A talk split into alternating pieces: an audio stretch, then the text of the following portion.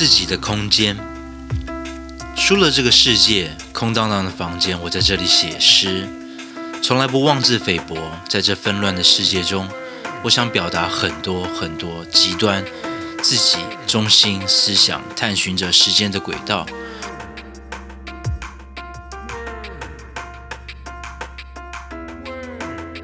虽然也曾没有什么话好说，也曾写到不省人事。写诗是因为我赢得了自己的空间。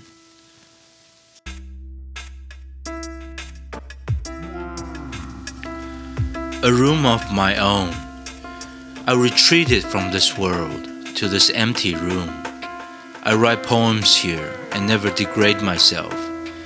In this chaotic world, I want to express a lot, extremity the self, the central idea. I search for the track of time. in the past, I had nothing to say. I used to write and lost consciousness. Writing poems is because I have a room of my own.